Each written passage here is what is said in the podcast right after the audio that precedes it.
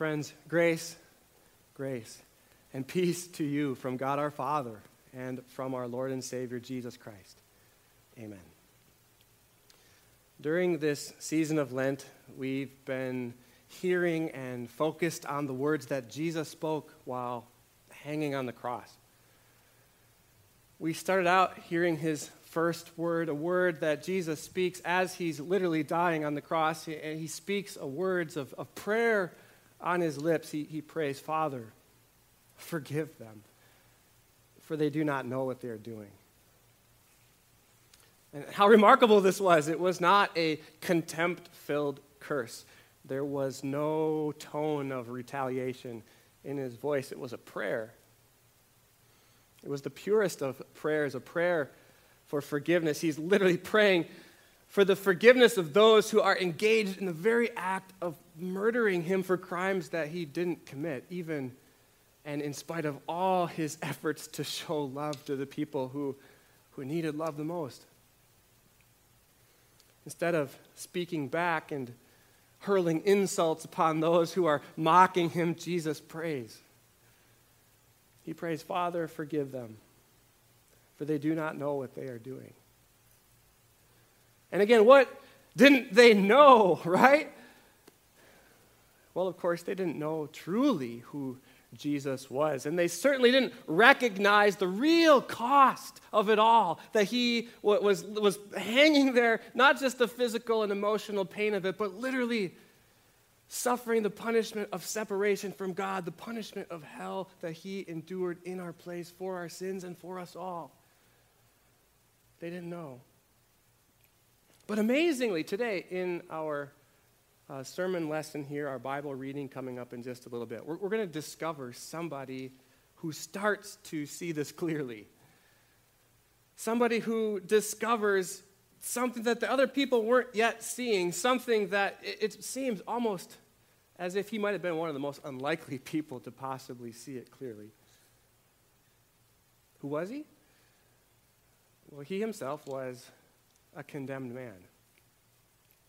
He's one of the two criminals that are crucified on crosses next to Jesus, one on Jesus' right and one on Jesus' left. Tradition has it that he was the guy on Jesus' right hand side, a thief. There wasn't any track record of goodness in his life. He hadn't lived a good life, not by a long shot. We don't, we don't know his name.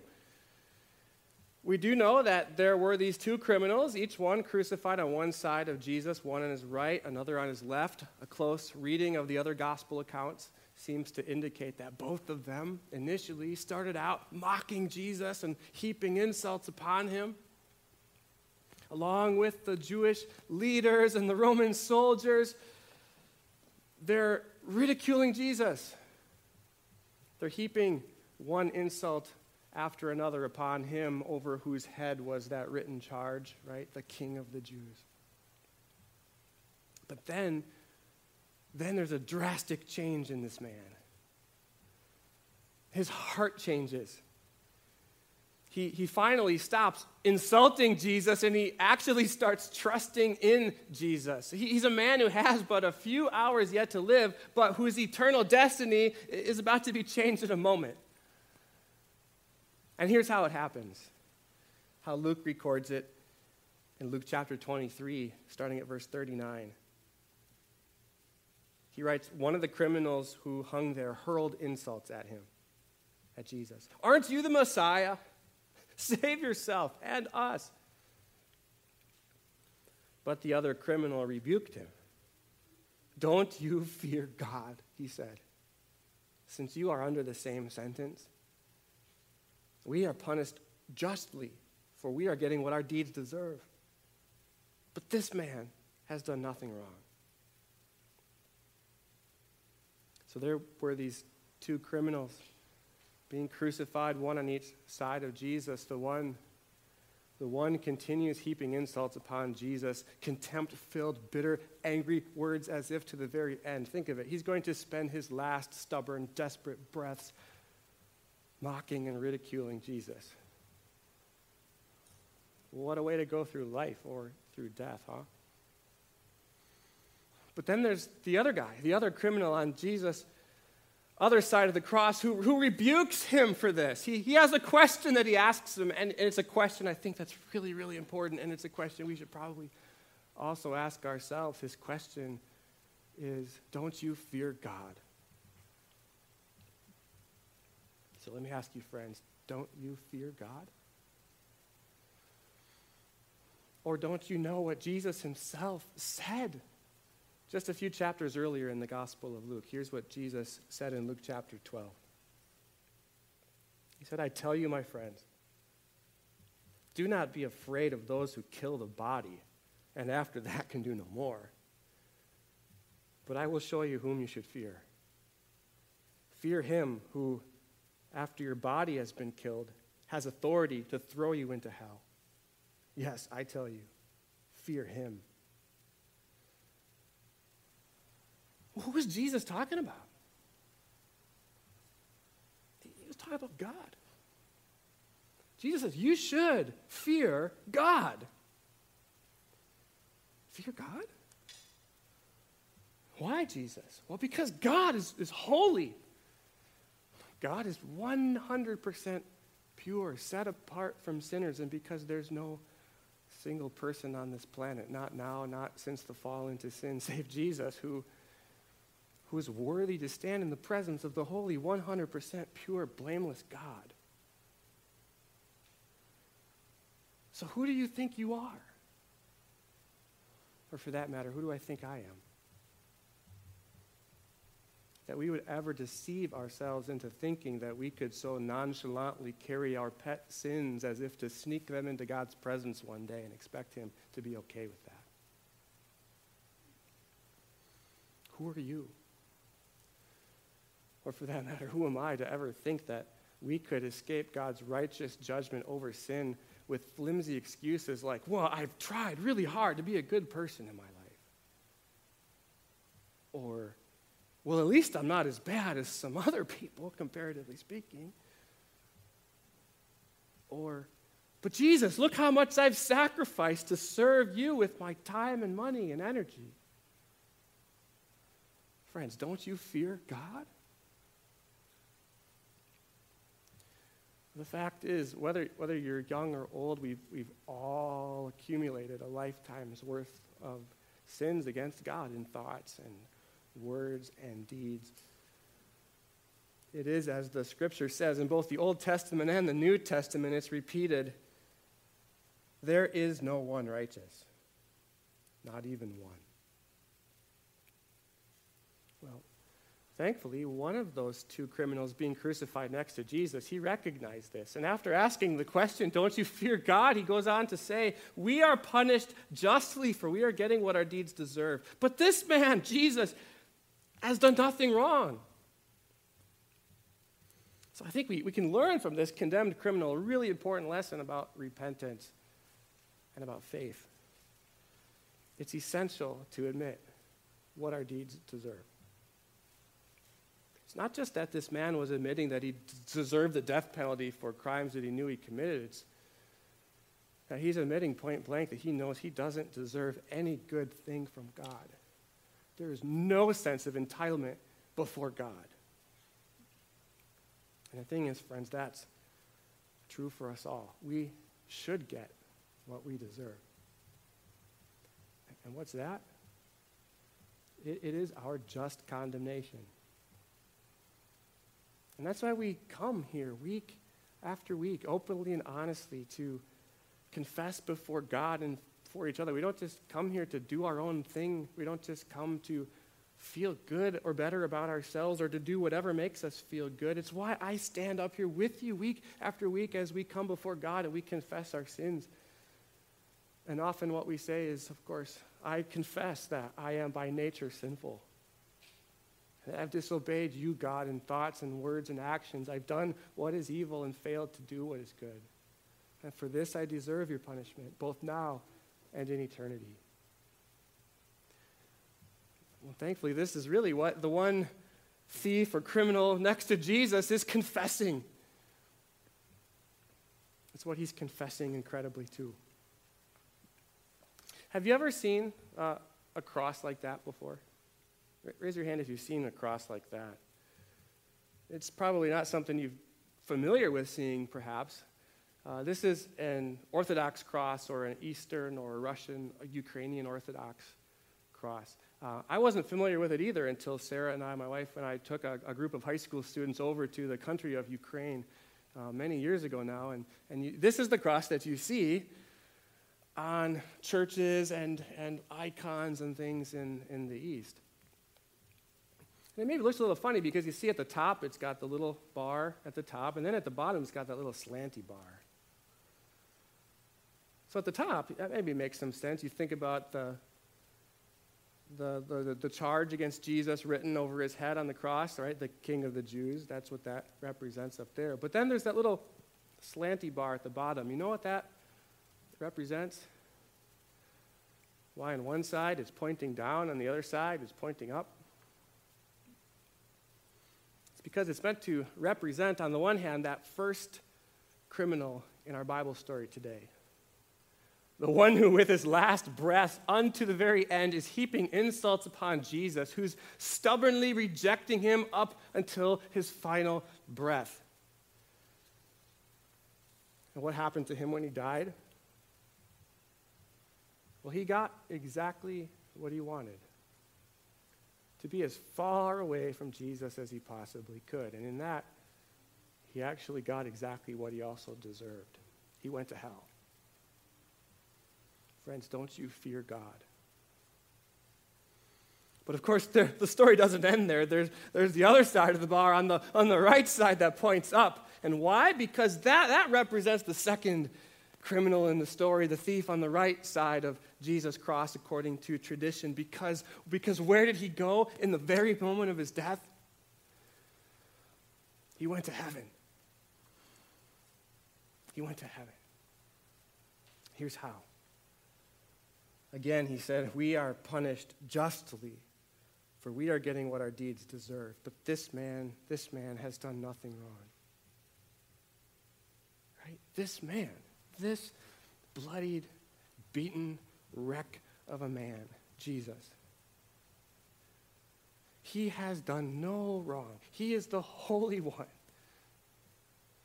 This man. It's, it's remarkable, isn't it?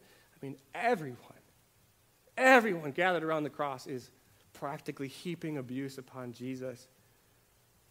And this one condemned man in agony, also on a cross next to Jesus, is the only one talking well of Jesus.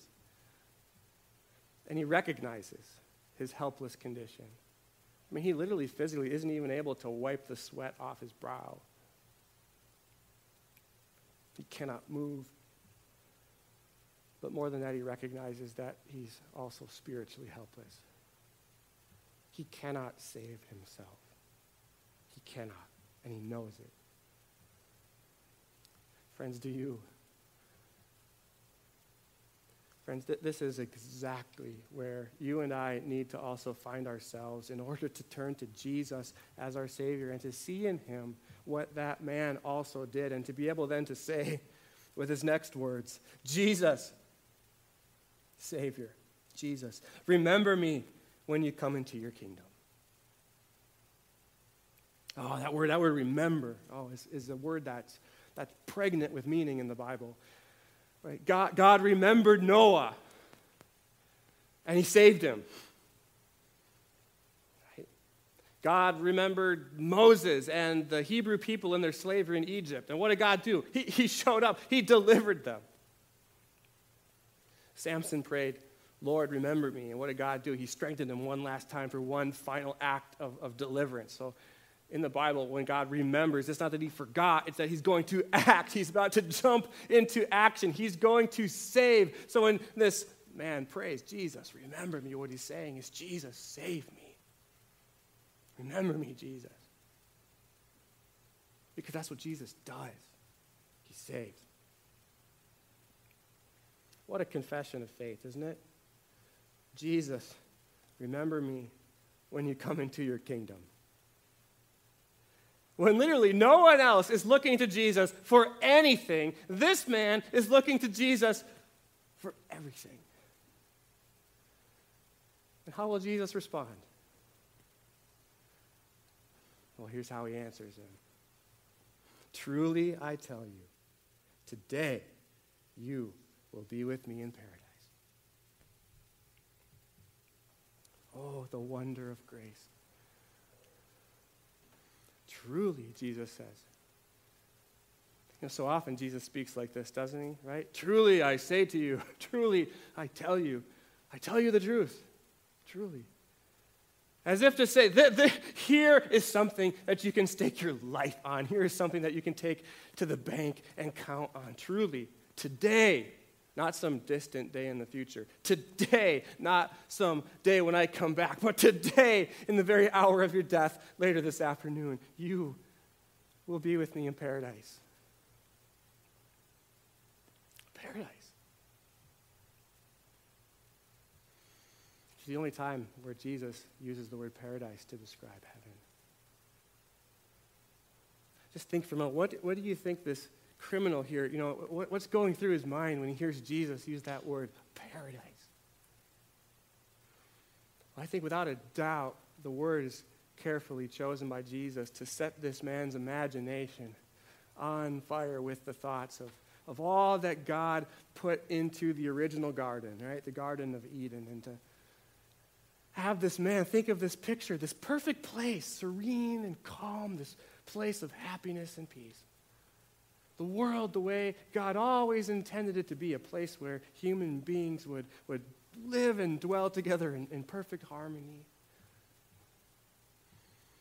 A place where they would know God and not as an adversary, but as a friend. A place where there would be no sin or any of its effects A permanent place of perfect joy. Paradise. Friends, that's what Jesus promises. That's what his word gives. That's what makes Christianity unique. That's why we call it the good news. Believe it and live. No matter who you are, no matter what you've done no matter where you've been, no matter who you've been with. Believe and live. The Apostle Paul said it like this For I am not ashamed of the gospel, right? The good news, because it is the power of God that brings salvation to everyone, everyone who believes. First for the Jew, then for the Gentile. For in the gospel, the righteousness of God is revealed. A righteousness so this is like God says, be holy, right? Be righteous. And now, how does that happen? A righteousness that is by faith from first to last. Just as it is written, the righteous will live by faith. Okay? The thief on the cross was not a good man. He didn't deserve a thing from God. But when he repented of his sin and he turned to his Savior, what did he receive? God's grace his undeserved love. God's free and full forgiveness for a lifetime's worth of sins. He was guaranteed a seat at the table and a place in the kingdom. And so, too, friends, there's only one way for you or I to have such peace, too. And that's by faith in Jesus Christ, who died in your place and who rose again to assure that you have a place with him. So we see in this story the, the essence of repentance and faith. We also see the wonder of God's grace. In fact, if you think about it, this guy got even more than he asked for. he just says, Remember me someday, like when you come into your kingdom, just remember me. But in fact, Jesus gave him even more than he could have dreamed for. Jesus said, Today, before the scorching sun sets on our dead bodies on the cross, you will be with me in paradise. Friends, that's also what Jesus promises you and me who trust in him by faith. There is no purgatory. There is no penance that you have to do. There is just Jesus' promise. Believe the good news. Today you will be with me in paradise. Right? Believe in Jesus. This is the Bible's message. And you can be right now 100% confident in your life that at the very moment of your death, you know exactly where your soul is going to be, and that is safe with the Lord forever in paradise. No ifs, no ands, no buts, no strings attached. That's grace. Now, some would say then that if that's how it is, then why not just spend your life however you want and then just come to Christ at the end of it all? Right? But let's just be clear about this, friends. This is no game to play with your soul, your immortal soul. Because the majority of the people who were gathered around Christ's cross there, they continued to heap insults upon Jesus and to reject him right up to the very end. Their hearts became like as hard as concrete. And, and the Bible says that's what happens. The more that you stubbornly resist and reject God's word, the less likely that it's going to be that you're going to want anything to do with Christ and be like that other thief who condemned Jesus even with his last dying, angry, resentful breath. And the thing is, none of us knows how long our time of grace is going to be, do we? I think, if anything, this last year during the pandemic has taught us just how much we all need God. How little do we really know? How little can we actually control? So don't delay. Right? How long will it be? Tomorrow? 10 years? Today? That's why Christian preaching sounds like this. Here's what the Apostle Paul said I tell you, now is the time of God's favor, His grace. Now is the day of salvation. Now, today. So don't delay, friends. Don't wait until it's too late to come to Jesus. But here's also the good news, right? Because, because God's salvation is complete in Jesus, 100% accomplished and freely available, that means as long as a person on this planet has life and breath and everything else, they still have a time of grace to come to know the grace of God. And so long as they are here on this earth, they have the opportunity to get to know their Savior who lived and died for them. Right? So here on this earth, it's never too late it's never too late for somebody to come to Christ. So let me ask you this question, friends. Is there anybody in your life that you've been just kind of writing off?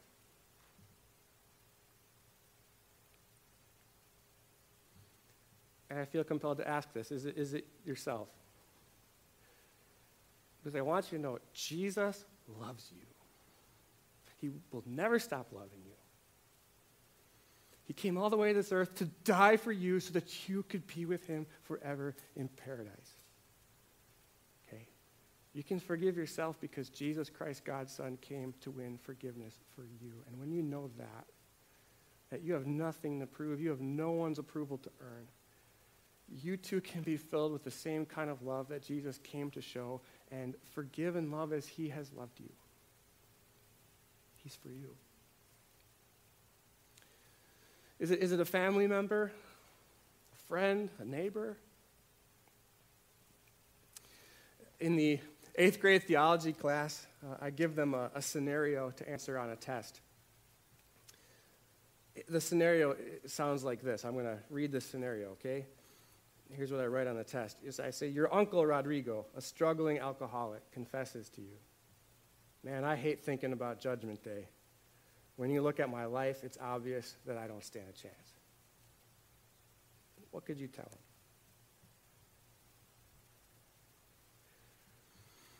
What would you tell him?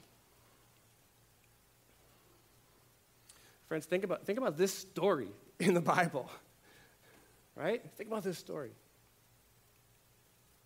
Perhaps you might say something like, Uncle Rodrigo, man, I, I hear you.